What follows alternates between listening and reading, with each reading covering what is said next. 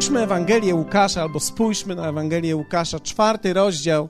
Przeczytamy pierwsze 14 wersetów, e, ponieważ dzisiaj chciałbym podzielić się słowem wierzę w to, że Bóg będzie mówił do nas.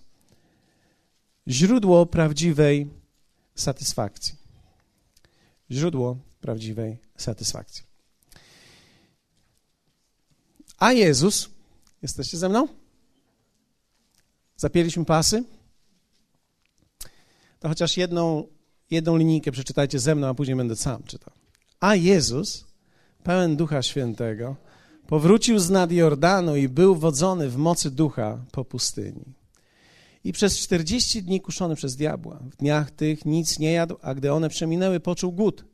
I rzekł do niego diabeł, jeśli ty jesteś Synem Bożym, powiedz kamieniowi temu, aby stał się chlebem. A Jezus mu odpowiedział, napisano, nie samym chlebem człowiek żyć będzie. I wprowadził go na górę i pokazał mu wszystkie królestwa świata w mgnieniu oka. I rzekł do niego diabeł, dam ci tę całą władzę i chwałę ich, ponieważ została mi przekazana i daję ją komu chcę. Jeśli więc ty oddasz mi pokłon, cała ona twoja będzie. Odpowiadając Jezus rzekł mu, albowiem napisano, Panu Bogu swemu pokłon oddawać i tylko Jemu będziesz służył. Potem zaprowadził go do Jerozolimy i postawił go na szczycie świątyni i rzekł do niego: Jeśli jesteś synem Bożym, rzuć się stąd w dół. Napisano bowiem aniołom swoim przekaże o tobie, aby cię strzegli i na rękach nosić cię będą, abyś nie uraził o kamień nogi swojej. A Jezus odpowiadając, rzekł mu: Powiedziano: Nie będziesz kusił Pana Boga swego. A gdy dokończył diabeł kuszenia, odstąpił od niego do pewnego czasu i powrócił Jezus w mocy ducha do Galilei, a wieść o nim rozeszła się po całej okolicznej krainie. To jest mowa o, o tym, w jaki sposób Jezus pokonał kuszenie. Oczywiście jest to znany fragment, ale wiecie, rzeczy, na które chciałbym, żebyśmy zwrócili uwagę dzisiaj, to jest to, że największe życiowe walki są na pustyni naszego życia. Największa walka jest na pustyni naszego życia. Jezus był kuszony nie w trzech obszarach, ale tak naprawdę, jeśli spojrzycie na to, to on był kuszony w jednym. Diabeł cały czas mówi do niego: Jeśli jesteś synem Bożym. Jeśli jesteś. Znaczy, mówiąc, Jezus kuszony był w obszarze tożsamości. Jezus był uczony, kuszony, podważane było to, kim on jest. I na pustyni życia, pustynia symbolizuje miejsce, w którym ty i ja nie mamy pewnych zewnętrznych rzeczy, zewnętrznego pokarmu, rzeczy, które mogą karmić nas. Nie tylko nasze ciało, ale również nasze ego, naszą duszę, to wszystko, co dla nas jest. I w momencie, kiedy człowiek nie ma czegoś, co zawsze dostawał, zawsze pojawia się reakcja w nim.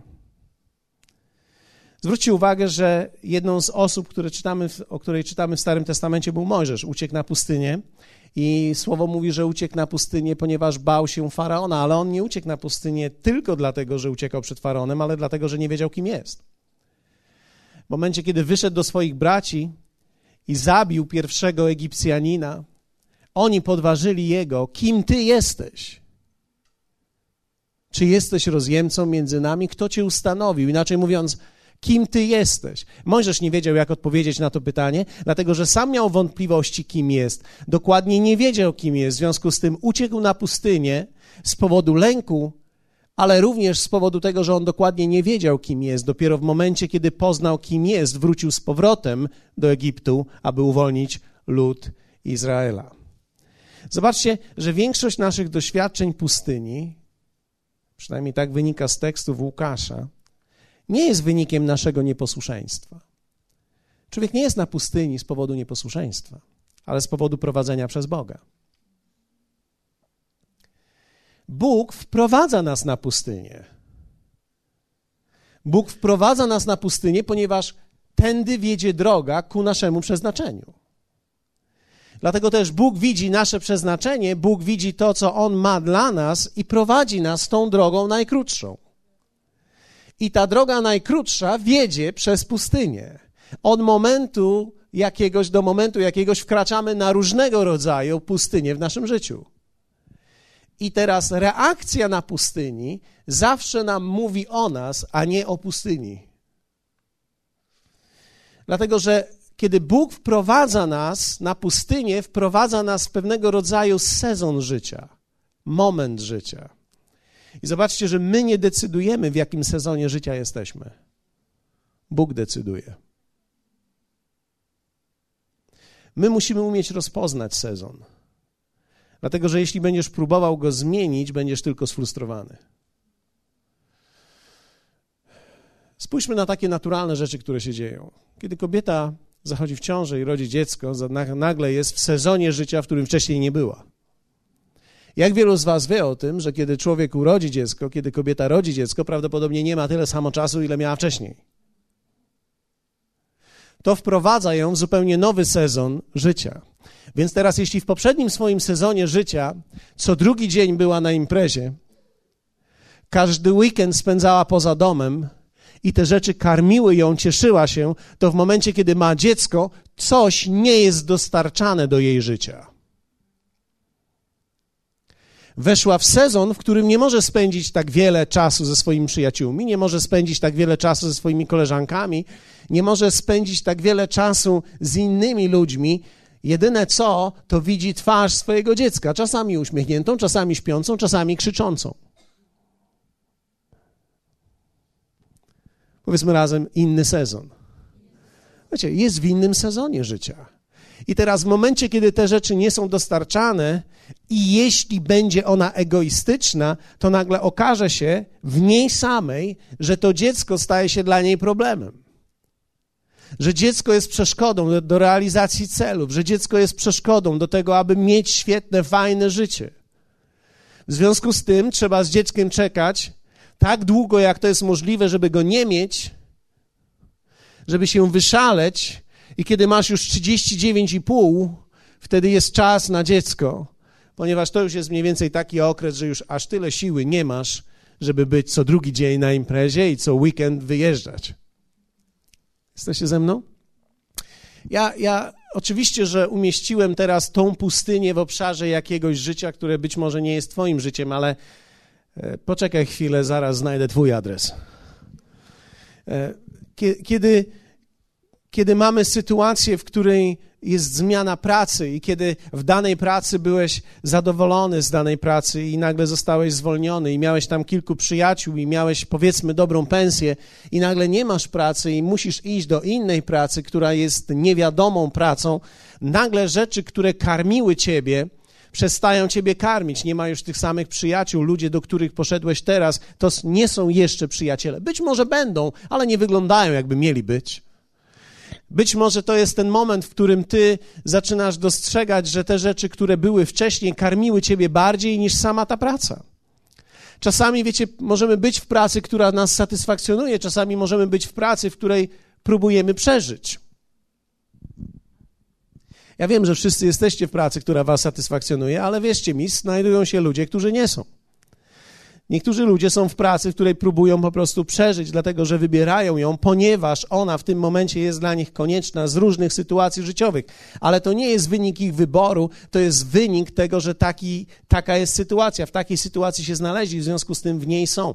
Te rzeczy, które ich karmiły wcześniej, te rzeczy, które dawały im coś, nie dają już teraz tego. To jest pewien nowy rodzaj, nowy sezon. Małżeństwo jest też nowym sezonem. Tak? Mówiliśmy o tym często, że kiedy człowiek jest nieszczęśliwy sam, niedobrze jest, kiedy się pobiera, ponieważ wtedy mamy dwa nieszczęścia. Dwa nieszczęścia, które się zeszły. Dlatego też człowiek powinien żyć satysfakcjonującym życiem, ale fakt jest taki, że inny, że inny rodzaj życia jest, kiedy człowiek jest sam, a inny rodzaj życia jest, kiedy jesteśmy razem. Niektórzy oczywiście tego nie doświadczają, ale jak wielu z Was wie o tym, że kiedy wstaje się z jednego łóżka we dwoje, to już ma znaczenie, kto ścieli. Gdy wstawałeś sam, byłeś sam, nie miało to żadnego znaczenia, po prostu wiadomo było, że to jesteś ty. Tak? W momencie, kiedy pojawia się wybór, nagle ten wybór sprawia konflikt, ponieważ dlaczego to miałoby być zawsze ty znowu? Hallelujah. Niektórzy mówią, no dobrze, ale podzielimy się obowiązkami. Wiecie, aby podzielić się dobrze obowiązkami, to zajmuje jakieś 30 lat. Dlatego, że przez pierwsze 20-30 lat próbujemy walczyć o obowiązki, których nie chcemy. Niektórzy później dochodzą do pojednania, niektórzy później poddają się, więc jakkolwiek mają pokój. Niektórzy mają pokój, niektórzy mają święty spokój, jakkolwiek doszli do czegoś. Więc małżeństwo to jest zupełnie inna sytuacja. Tak? Wiecie, kiedy, kiedy chłopak z dziewczyną się pokłócą, zawsze mogą powiedzieć: No to cześć. Kiedy mąż z żoną się pokłócą, no nie powiedzą sobie: No to cześć, bo w praktyce muszą się zejść w tym samym mieszkaniu. Jeśli mają teraz dziecko, dwa pokoje i dziecko ma 7 lat, kładą je w tamtym, tak, ma 7 lat i ma jeszcze to ze szczebelek łóżeczko, to teoretycznie muszą się zejść w tym samym łóżku. Wtedy tak naprawdę nie ma znaczenia, czy łóżko ma 1,20 m czy 1,40 m, dla nich ma 2,5 ponieważ leżą po brzegach. Wtedy przez całą noc próbujesz nie spaść i w tym samym czasie próbujesz nie dotknąć drugiej osoby, żeby czasem nie wyszło, że próbujesz się zalecać. Ja wiem, że nikt z Was przez to nie przeszedł, ale ja mówię dzisiaj z mojego własnego ołtarza.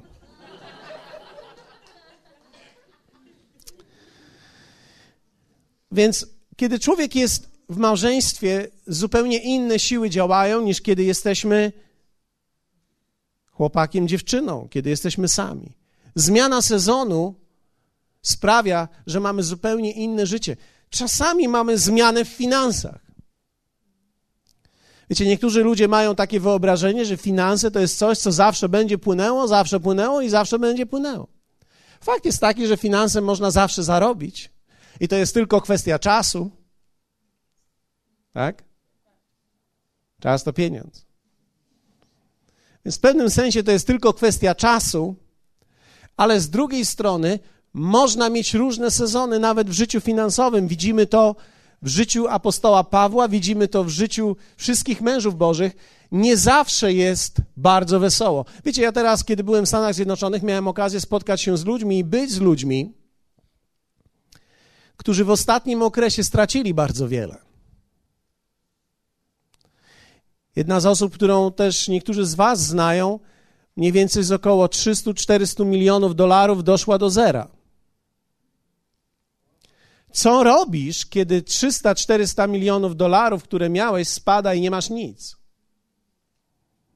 Wiecie, dla nas są to kwoty niewyobrażalne, dla przynajmniej być może dla ciebie, ty obracasz takim na co dzień, ale e, wiecie, różni ludzie oglądają nas i różni ludzie nas słuchają, ale e, fakt jest taki, że są takie osoby, e, dla, dla większości z nas to jest tak wiele zer, gdybyśmy mieli na polskie to przeliczyć, że są to kwoty dla nas niewyobrażalne. I niewyobrażalne jest dla nas, jak można stracić taką fortunę. Ja myślę sobie, że to trzeba być wielkim człowiekiem, żeby tak zbankrutować. Tylko wielcy ludzie idą na całość. Zarówno w jedną, jak i w drugą stronę. Więc im jesteś większym bankrutem, tym większym człowiekiem jesteś. Ale to oznacza, że jeśli potrafiłeś przekręcić wajchę w jedną stronę, prawdopodobnie masz sobie potencjał, aby przekręcić ją w drugą. Normalnie ludzie na takie coś mówią amen. Nie wiem, co ja tutaj robię. Okej. Okay.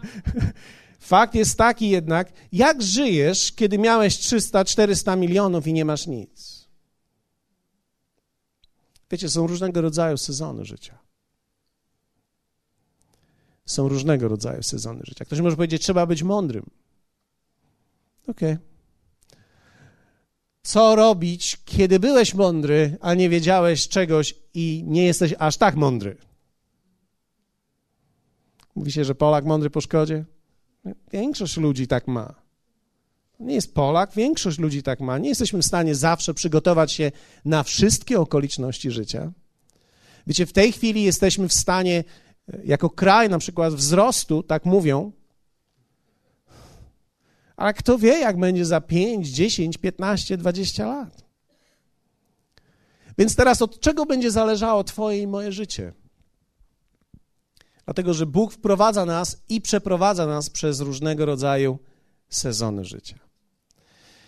Spójrzcie na list do Filipian, czwarty rozdział, werset dziesiąty. Jest to jeden z piękniejszych fragmentów słowa, który mówi nam o życiu w źródle prawdziwym, które daje prawdziwą satysfakcję. Jeśli tego nie ukształtujesz w sobie i dopóki ja tego nie ukształtuję w sobie, będę narażony na to, że w każdym nowym sezonie życia, na każdej pustyni mojego życia, będę miał trudności. Wiecie, pozwólcie, że jeszcze tylko powiem, ponieważ mamy kilka osób, które się przeprowadziły tutaj, niektóre ostatnio i, i niektórych, którzy teraz się przeprowadzili, niektórzy są już z nami dwa lata. Fakt jest taki, że nawet kiedy się przeprowadzasz, wchodzisz w zupełnie nowy sezon. Trudność w przeprowadzce polega na tym, że tam, gdzie byłeś, były rzeczy, które cię już karmiły, a w tym miejscu, w którym jesteś, nie ma rzeczy, które cię karmią. I teraz ciężar czy ciężkość przeżycia w danym momencie zależy od tego, czy będziesz potrafił, czy potrafiła włączyć się w prawdziwe źródło satysfakcji, czy też w dalszym ciągu będziesz szukać tego, co karmiło cię gdzieś wcześniej, ponieważ może być tak, że w nowym miejscu nie znajdziesz tych samych rzeczy, które były tam, w którym byłeś.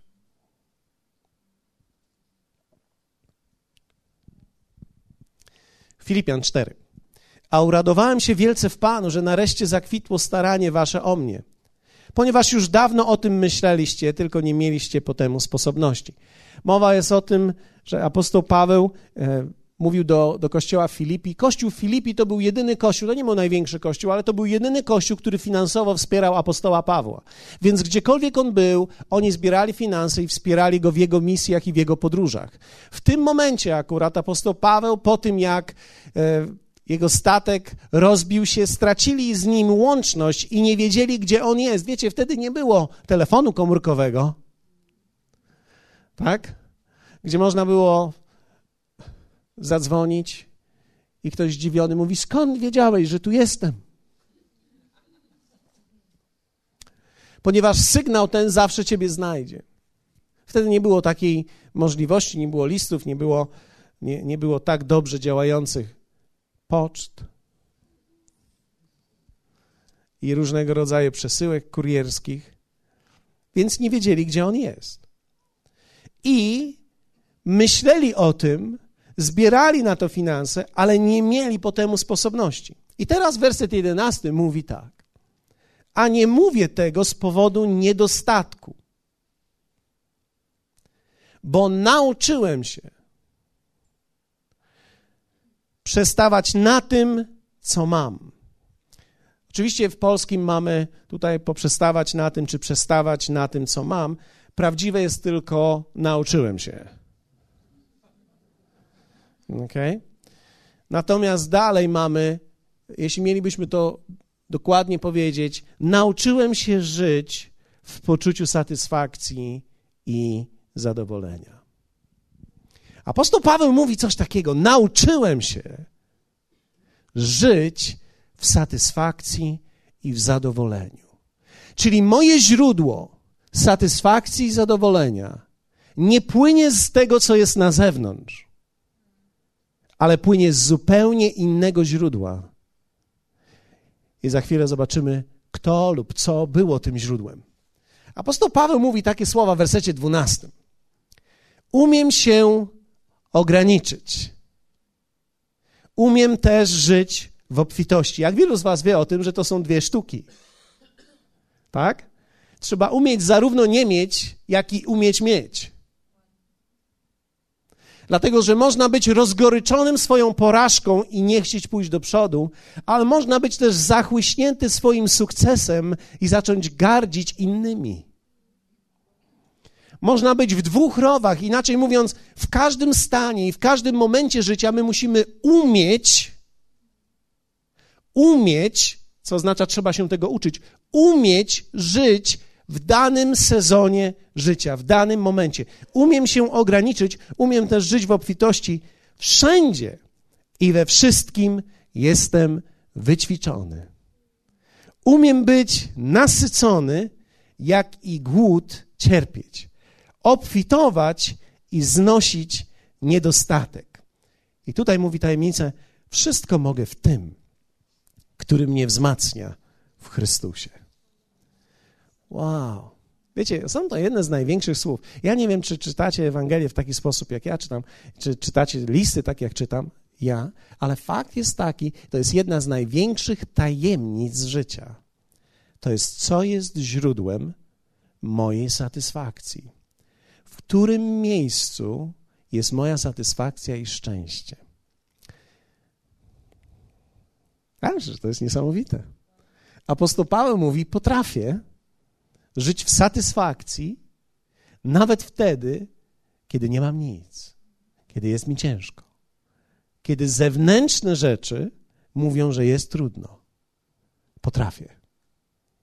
Wtedy nie mam nosa zwieszonego jak flinta w dół. Nie jestem nerwowy i kłótliwy, i zrzędliwy, i obciążony. Hallelujah. Jesteście ze mną? Co jest moją, co jest moim punktem, moim miejscem, moim źródłem satysfakcji? Zobaczcie, że diabeł próbował, próbował dać też Jezusowi poczucie satysfakcji i sprawić, aby to, co jest na zewnątrz, zaczęło go karmić. Chciał wykorzystać moc, aby nas, wiecie, chciał, aby Jezus wykorzystał moc swoją, aby nasycił siebie. Uczyń ten chleb z tego kamienia. Dokonaj czegoś, użyj swojej mocy, aby siebie nakarmić. Próbował wykorzystać chwilę, aby otrzymać władzę i moc. Diabeł próbował namówić Jezusa, żeby przez ten moment tylko zegniesz swoje kolano przede mną i wszystko, cokolwiek widzisz, będzie Twoje. Wiecie, człowiek, który szukałby wywyższenia siebie, poszedłby na to. Człowiek, który szuka siebie, pójdzie na kompromis z samym sobą. Jesteście ze mną? Człowiek, który szuka siebie, pójdzie na kompromis ze swoimi wartościami po to, żeby siebie wywyższyć i żeby pójść wyżej. Za wszelką cenę muszę tam być. Diabeł próbował wykorzystać moment i namówić Jezusa, aby użył swojej pozycji do chronienia siebie. Rzuć się stąd w dół, użyj swoją pozycję dla siebie samego. To była walka o to, co jest źródłem satysfakcji Jezusa. I Jezus wyraźnie powiedział: Nie samym chlebem żyje, żyje słowem, żyje obecnością Bożą, żyje obecnością Ojca Ojciec, mój Bóg, który jest ze mną, jest źródłem całkowitej mojej satysfakcji. I teraz problem polega na tym, że religia nigdy nie będzie. Religię trzeba dawkować. Religia nigdy nie będzie źródłem satysfakcji. Bóg może.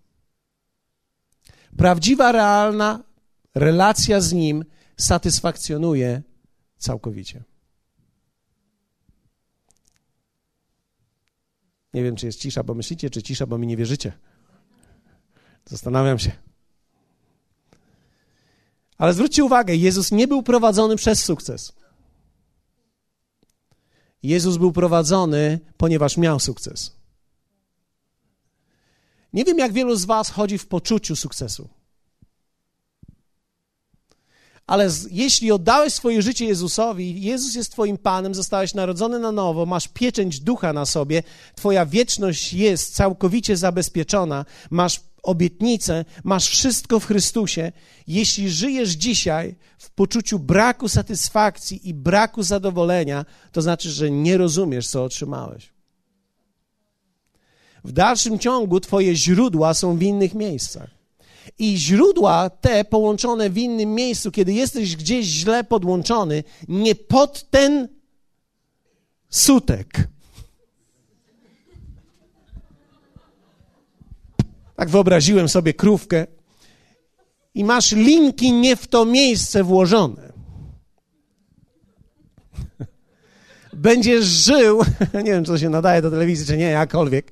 Fakt jest jednak taki sam, niech każdy z Was sobie e, to przekształci na elegancki język, ja będę mówił tak, aby mnie wszyscy zrozumieli.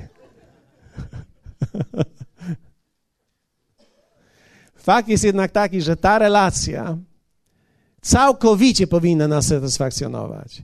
I stan, w którym jesteśmy, wiecie, ja, ja, pamiętam nasz moment, w którym my byliśmy i nie mieliśmy naprawdę nic, albo niewiele było w naszym domu, w naszym portfelu, w tym wszystkim nawet, co się działo w kościele, w naszej służbie.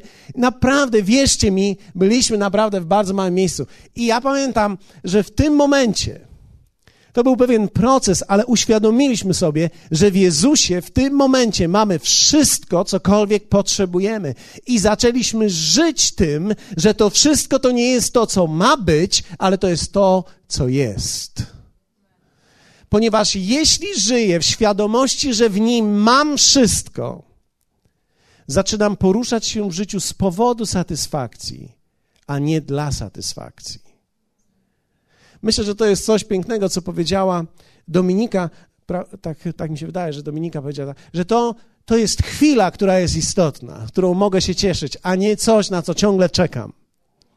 Ludzie, którzy muszą ciągle na coś czekać, nigdy nie cieszą się podróżą.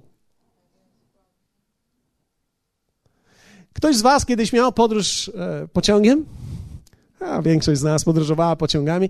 Niektórzy już z nas nie jeżdżą pociągami bo nie, nie chcą już jeździć pociągami, ale, ale fakt jest taki, że kiedy masz przebyć dziesięciogodzinną drogę pociągiem i jest to w ciągu dnia, nie nocą, kiedy kupiłeś sobie sypialnię czy kuszetkę, to to jest bardzo interesująca podróż.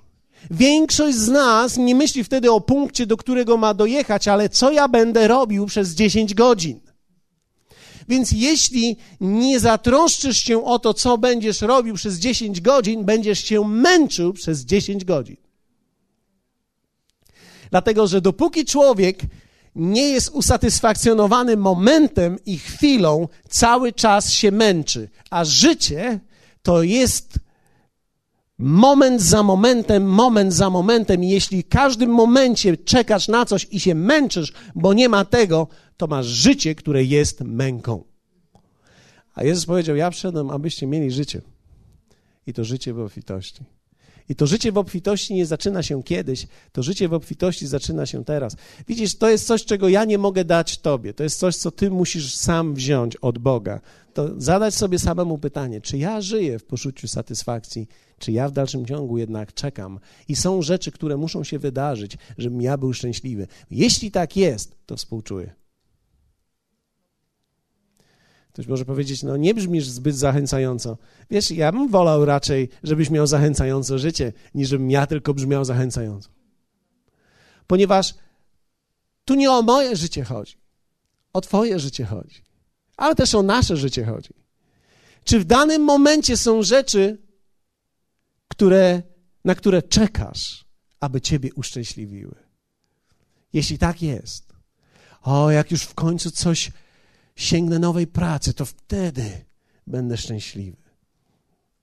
Prawdopodobnie nie. Prawdopodobnie wtedy, kiedy będziesz miał nową pracę, będziesz miał nowe wyzwania i wtedy będziesz miał nowe rzeczy i być może będziesz, y, wtedy się okaże, co to jest i będziesz czekał na kolejne rzeczy. O, jakbym zdobył, e, coś zrobił i nagle miał 20 tysięcy złotych, to wtedy byłbym szczęśliwy. O nie, Jakbyś zdobył 20 tysięcy, szybko byś się wydał, potrzebowałbyś kolejnych 20 i zacząłbyś modlić się o kolejne 20.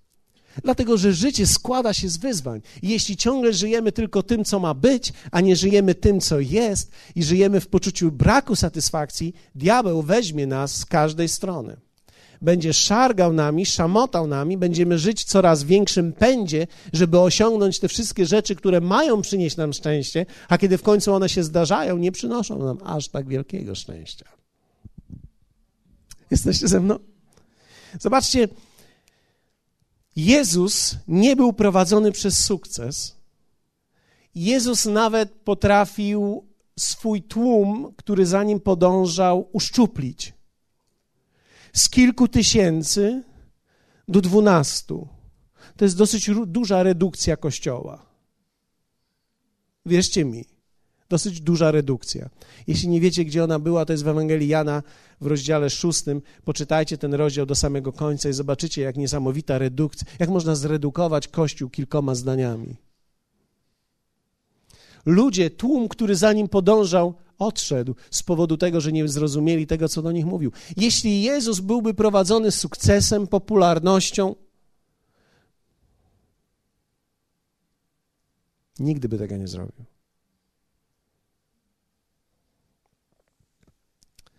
Jezus nie potrzebował zewnętrznego potwierdzenia. Głos z nieba, który pojawił się i nagle Tyś jest mój syn, w którym mam upodobanie. Jezus w którymś momencie sam komentuje i mówi tak: Ten głos, który słyszeliście, powiedziany był ze względu na Was, a nie ze względu na mnie. Abyście wy wiedzieli, kim ja jestem. Bo ja wiedziałem, kim jestem. To jest tak ważne, żebyś wiedział, kim jesteś. Jesteś dzieckiem Bożym. W Chrystusie jesteś posadzony po prawicy Ojca. Jesteś całkowitym zwycięzcą. Wiecie, Biblia nie mówi, że Bóg prowadzi nas do zwycięstwa. Biblia mówi, że Bóg uczynił nas zwycięzcami. Czy ty czujesz się jak zwycięzca? Czy masz poczucie, że jesteś zwycięzcą? Nie. To znaczy, że Twoja skala zwyciężania nie jest w tym miejscu, w którym powinna być. I prawdopodobnie ta skala tego zwycięstwa nie jest w tych rzeczach, których powinna. Jaki będzie owoc, kiedy będziesz żył w tej satysfakcji?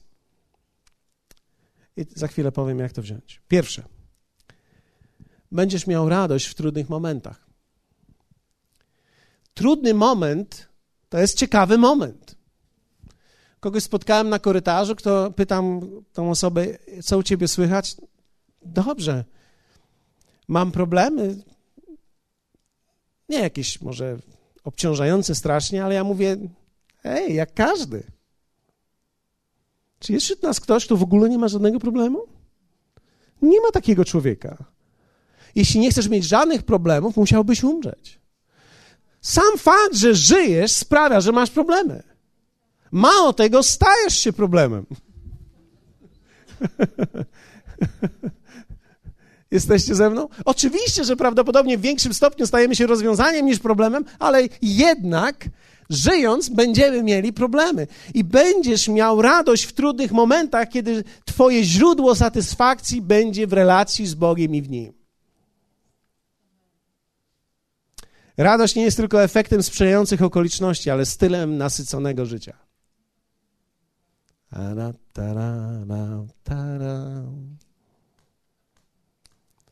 Ktoś może powiedzieć, pastorze, to by łatwo powiedzieć, ty możesz śpiewać. Tara, tara. Skąd wiesz? No, wiem. Skąd wiesz? A wiesz o tym, że ja tak śpiewam od 20 lat? Tara, tara, na, na, na. Trudnych chwilach będziesz miał satysfakcję i będziesz miał radość w trudnych momentach kiedy Twoje źródło satysfakcji będzie we właściwym momencie. Kiedy będziesz przysany do właściwego źródła.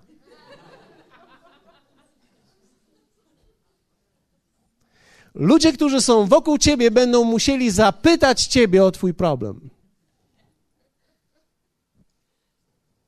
Tak?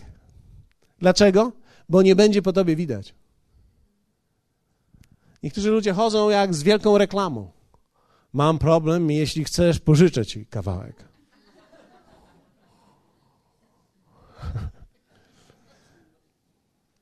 Dlaczego? Bo tu nie chodzi tylko o ciebie. Bo nagle ty rozumiesz, że twoje życie jest w nim, że twoje źródło satysfakcji jest w nim i nie o ciebie tutaj w tym całym życiu chodzi, ale o niego, jego królestwo. I jeśli Bóg chciałby ciebie zabrać z tego świata, to w dalszym ciągu to jest w porządku. Pamiętam, jak któregoś dnia Andrew Womack mówił, że kiedy pójdziesz do lekarza, on ci powie, hej, masz sześć miesięcy życia. Ty powiesz, wspaniale, pójdę do Pana, ucałujesz w czoło lekarza.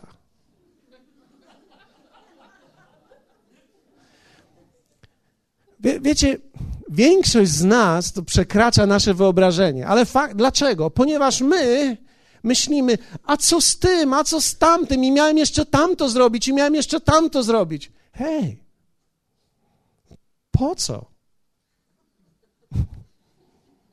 A co będzie z moimi dziećmi? A co ma być? Może będzie im lepiej bez ciebie. Wiecie, my nigdy nie wiemy, kiedy ja liczę moje błędy i te rzeczy, które dobrze zrobiłem, to nie wiem, co mam wybrać. Nie wiem, jaka jest średnia mojego wpływu na moje dzieci. Większość ludzi myśli o sobie, a na pewno jestem super rodzicem. Okej. Okay. Każdy ma prawo żyć w swojej własnej iluzji. Jaki będzie Twój owoc satysfakcji? Drugie, będziesz otwarty na ludzi w trudnych chwilach. Nie będziesz się izolował. Izolacja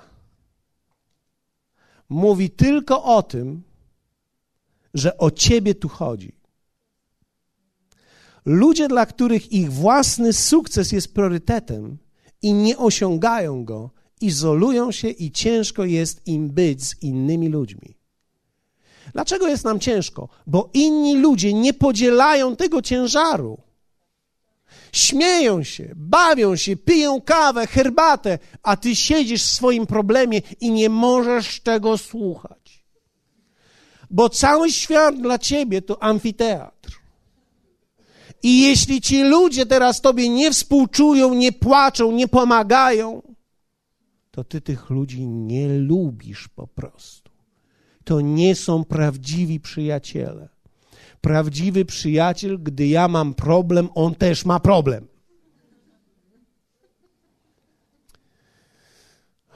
Wiecie, czasami Bóg wprowadzi nas w taki moment i sezon życia, w którym ludzie nie pomogą ci i nawet nie zapytają ciebie o to, w czym ci mają pomóc. I też można powiedzieć, ale ci okropni ludzie. Możesz pójść dalej. Okropny kościół, straszny, niech się mną nie interesuje. Pójdź dalej. Okropny pastor nie zadzwoni do mnie, nie rozmawia ze mną. Idź dalej.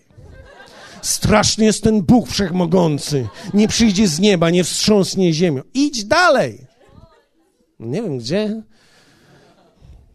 Ale fakt jest taki, że człowiek się izoluje w momencie, kiedy o ciebie chodzi. Ale w momencie, kiedy masz problem w swoim życiu, i jest ci ciężko, a nie o ciebie chodzi, i Bóg jest źródłem Twojej satysfakcji, i Bóg jest źródłem Twojego szczęścia, to w dalszym ciągu będziesz otwarty na ludzi, będziesz cieszył się ich radością.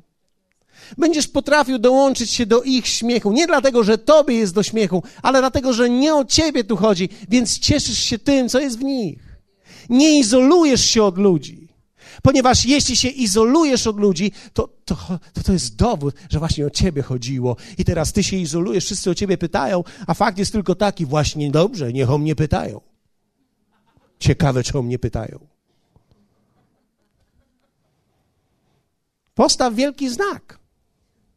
Chcę, aby wszyscy dzisiaj mnie ucałowali i mi współczuli. Powinniśmy takie znaki sprzedawać w księgarni.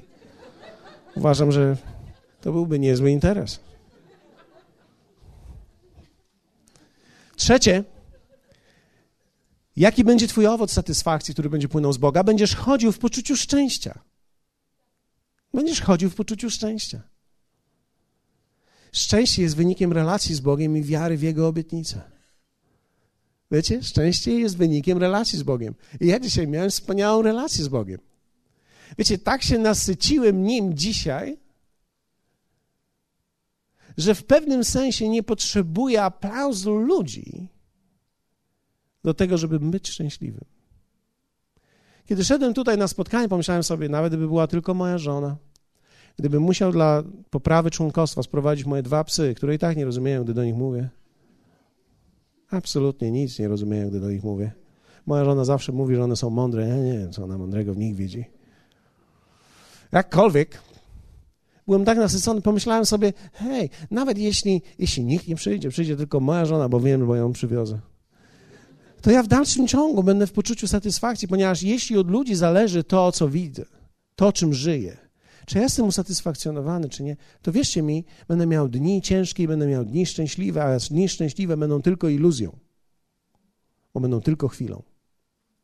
Szczęście, e, dla tych, którzy słuchają tego na płytach, szczęście pastora nie może zależeć od tego, czy kościół jest duży, czy mały, czy, czy ludzie klaskają, czy nie, czy dają, czy nie. Wiecie, nasze szczęście musi zależeć o innych rzeczy, dlatego że inaczej się zaszarpiesz.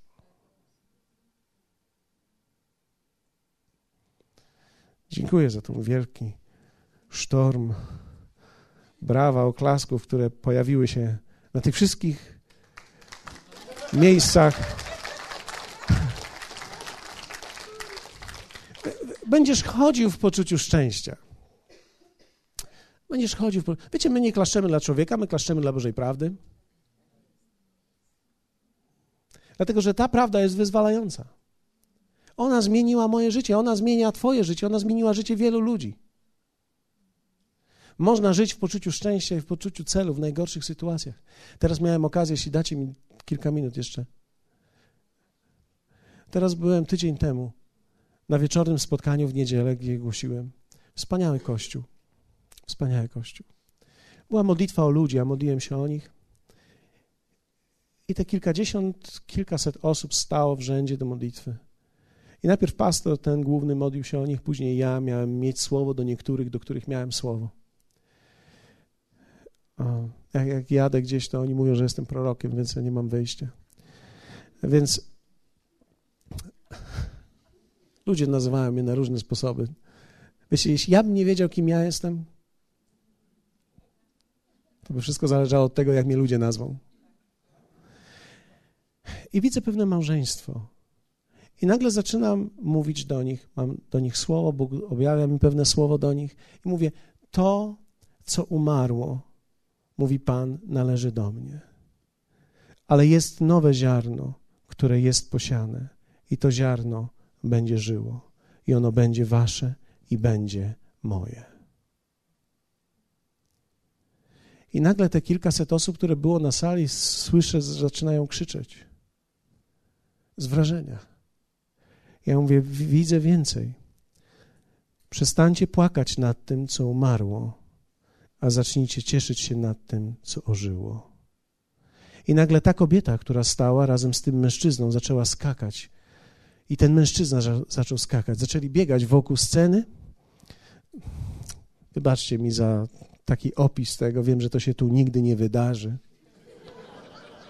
Ale wyobraźmy sobie wszyscy taką sytuację. I teraz ona zaczyna skakać, biegać, płacze, z radości krzyczy halleluja. Ten mąż biega, skacze, oboje klękają za chwilę. Sala cała krzyczy. Ja odwracam się do tyłu, ponieważ nie wiem o co chodzi. I nagle podchodzi do mnie żona pastora i mówi: Ty nie wiesz, co się stało, ale ta kobieta z tym mężczyzną właśnie stracili chłopca. Ich mały syn umarł. Wiecie, Bóg kocha człowieka tak bardzo, że przyśle kogoś z drugiego końca świata, żeby powiedział tobie, komuś, o Twoim problemie i powiedział Ci, że to nie jest koniec, ale to jest początek. I że to, co umarło, należy do Pana, ale to, co przychodzi, będzie żyło i będzie dla Was i będzie dla mnie. Hm.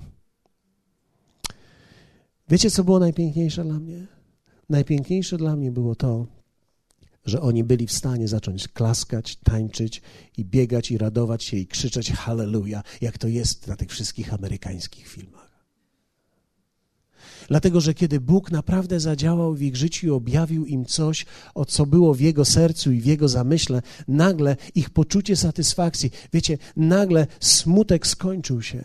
Czy ten smutek był prawdziwy? Tak, był prawdziwy. Było wiele pytań prawdopodobnie w tej sytuacji. Kiedy dziecko małe umiera, jest wiele pytań w tej sytuacji, ale nagle Bóg wchodzi w tą całą w cały ten obraz i mówi: To nie koniec, to dopiero początek. Ja jeszcze nie skończyłem i wy nie skończyliście. I nagle oni mogli skoncentrować swój wzrok zupełnie na czymś innym i uwielbić Boga.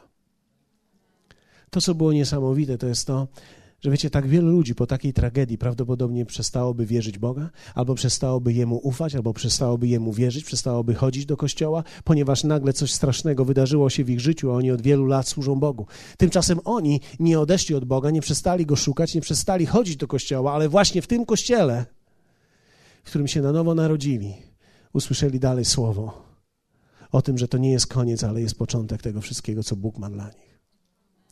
Jeśli człowiek żyje w poczuciu satysfakcji, Bóg przeprowadza ciebie nawet przez trudne momenty i chwile. Miałem okazję zjeść z nimi później kolację i oni opowiadali mi o tym z jednej strony smutku, ale z drugiej strony o tej nieprawdopodobnej radości tego, co się wydarzyło i o tej zapowiedzi, którą Bóg ma dla nich.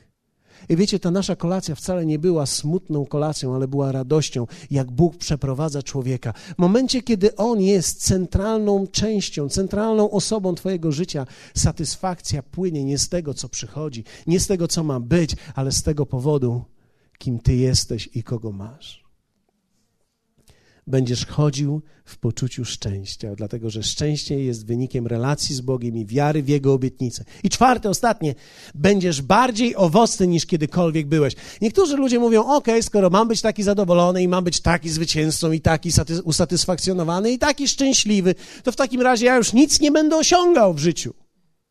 Nie, to nie jest prawdą. Wręcz odwrotnie w momencie, kiedy będziesz całkowicie usatysfakcjonowany w środku i będziesz czuł, że jesteś całkowitym zwycięstwem i będziesz chodził w poczuciu wielkiego zwycięstwa, w tym momencie zaczniesz być produktywny jak nigdy dotąd. Zaczniesz widzieć cuda i przemianę wokół siebie. Zaczniesz, zaczniesz w tym momencie widzieć to, co jest w środku, dlatego że człowiek żyje z tego, co jest wewnątrz niego, na zewnątrz ta obfitość nie będzie czymś, co do ciebie ma przyjść, ale ta obfitość to będzie coś, co z ciebie po prostu wyjdzie. Hallelujah. To nie jest coś, do czego my zbierzamy, to jest coś, z czego my zaczynamy żyć. Dlatego wiecie, moim celem dzisiaj, ja miałem bardzo prosty cel, przyjść i powiedzieć Ci, że Jezus Chrystus jest prawdziwym źródłem satysfakcji i szczęścia. I jeśli On jest w Twoim życiu, i będziesz usatysfakcjonowany. On otworzy Twoje życie. I będziesz żył nie ku obfitości, ale z obfitości. Nie będziesz żył ku szczęściu, ale będziesz wychodził ze szczęścia. Nie będziesz szedł ku czemuś, nie będziesz miał cielesnych ambicji, ciągle szukał czegoś i, i ciągle był zmarnowany, wyizolowany i zmęczony, ale będziesz pełen radości razem z innymi ludźmi, połączony w różnych sezonach. Nie będziesz miał wtedy potrzeby porównywania się z nikim. Nie będziesz miał potrzeby wtedy powiedzieć: O, ty masz taki samochód, ja mam taki samochód, ty masz taki dom, ja mam taki dom. Nie będziesz miał potrzeby mówić: O, ty masz takie buty, ja mam takie buty, ty masz takie jeansy, ty masz, ja mam takie jeansy, tak? Ty masz Lee, Lee, Levi, a, a ja mam y, Frankin, prawda? Albo Yukon, albo cokolwiek na Manhattanie sprzedają cokolwiek, co ma lajkrę, żeby się rozciągnęło. Nie ma znaczenia. Dlatego, dlatego, że to nie od plakietki jest twoje szczęście. Nie od tego, że jak sobie wystawisz buta, to powiesz, widzicie wszyscy? Widzicie? Nie Adidas, Adidas. Das. Was ist das? Hallelujah. Kto z was pragnie takiej relacji z Bogiem? Możesz ją mieć już dzisiaj. On może być całkowicie Twoim szczęściem. Wiecie, dla odmiany powiem tylko tak: człowiek, nawet szczęśliwy w sytuacjach, może czuć się głupio nieszczęśliwy. Pamiętam któregoś dnia, to było całkiem niedawno, parę tygodni temu, gdy malowałem swój dom e, i zacząłem myśleć o tych wszystkich rzeczach, które nas czekają. Ja wiem, że nikt z Was nie ma takich momentów, ja mam o tych wszystkich rzeczach, które jeszcze potrzebujemy i o tych wszystkich rzeczach, które muszą się wydarzyć, o tych wszystkich cudach, o które wierzę, o które miałem wątpliwość w tym momencie. I tak wałeczkiem sobie ciągnę po tej ścianie i tak doszedłem do takiego miejsca samoużalania się nad sobą. I w którymś momencie trafiło to do mnie. Hej, słyszałem, jak Bóg mówi do mnie, kim byłeś, gdy cię znalazłem? Przegrańcem? No na czym ci teraz tak bardzo zależy? Wtedy uświadomiłem sobie to, że byłem nikim, gdy mnie znalazł i uczynił mnie wszystkim wtedy. I nic dzisiaj z zewnątrz nie uczyni mnie kimś więcej. I że w chwili, kiedy maluję swój dom, powinienem być wdzięczny za mój dom, nawet jeśli nie mam na kolejną puszkę farby. A nie się przejmować, że nie mam na puszkę, mając dom. Człowiek, człowiek może dojść do stanu nieszczęścia w absolutnie swoim szczęściu. Ja tylko mówię wam w drugą stronę. że człowiek może być nieszczęśliwy. Któregoś dnia, jakoś się tak złożyło, nie miałem kawy. Dla niektórych to nie jest nic istotnego. Wiem, wiem. Dla niektórych ludzi jest to ważna rzecz. Więc siedzę sobie w domu, nie było samochodu, Mateusz pojechał gdzieś, Asia pojechała gdzieś, nie miałem samochodu, nikogo nie było i tak siedzę sobie i mówię tak, no nie mam kawy. Ja zacząłem się sobie no nawet nie mam kawy, no. No nawet kawy nie mam, no. Człowiek może dojść do takiej histerii, że nie masz kawy, siedząc w swoim domu, którym mógłbyś za niego kupić wiele kaw. Ale ty myślisz, nie mam kawy. Daleko do sklepu, daleko do Orlenu. Wszędzie daleko. Nie mam czajniczka. Człowiek może nie mieć jednej malutkiej rzeczy i być nieszczęśliwy. Bo ta jedna malutka rzecz. My tracimy perspektywę, skupiamy się na tym, czego nam brakuje. Ta jedna rzecz. Hej, pomyśl o tym, żyjesz. Oddychasz. Masz jeszcze szansę. Niektórzy z nas nawet mają jeszcze trochę włosów. Co dopiero mają powiedzieć ci, którzy muszą się czesać już tylko tu? Masz dwie nogi. Niektórzy ludzie, którzy nas oglądają, słuchają, nie mają nawet nóg. Są ludzie, którzy nie mogą nic powiedzieć, nic zrobić. Myślę teraz o pastorze ze Szczecina. Wiecie, myślę sobie o tych latach, które spędził w łóżku, nie mogąc nic zrobić. I wiecie, jeśli Jezus Chrystus nie jest całkowicie szczęściem, można oszaleć w stanie takim i w sytuacji takiej, a ludzie, którzy są wokół Niego również.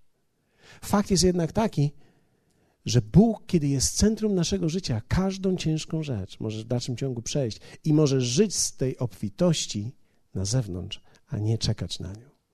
I ta relacja jest dla Ciebie dostępna dzisiaj. Mam nadzieję, że skorzystałeś. Powstańmy razem. Chciałbym, żebyśmy wzięli ją teraz. Wiecie, jest tylko jeden sposób, abyś mógł ją wziąć dla siebie. To jest podjąć decyzję, bo taka relacja nie, nie jest stworzona w jednym momencie, w jednej chwili. Takiej relacji nie da się stworzyć, okej, okay, dobrze, to ja bym chciał to mieć. Nie.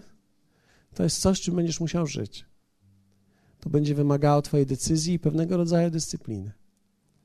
W tym roku mamy blisko Ciebie jest słowo. Weź to słowo. Pozwól, aby ono mówiło do Ciebie. Pozwól, aby objawienie, które jest w tym słowie, zaczęło przemawiać do Ciebie. Jezus powiedział: Ja jestem drogą, prawdą i życiem. On nie powiedział: Ja mam drogę, prawdę i życie. On powiedział: Ja jestem. To jest wielka różnica. Dlatego, że mając Jego, masz życie. Całkowicie obfite życie. Mając Jego, masz wszystko. Czy potrafisz cieszyć się tym dzisiaj? Czy z Twojego serca płynie wdzięczność do Boga?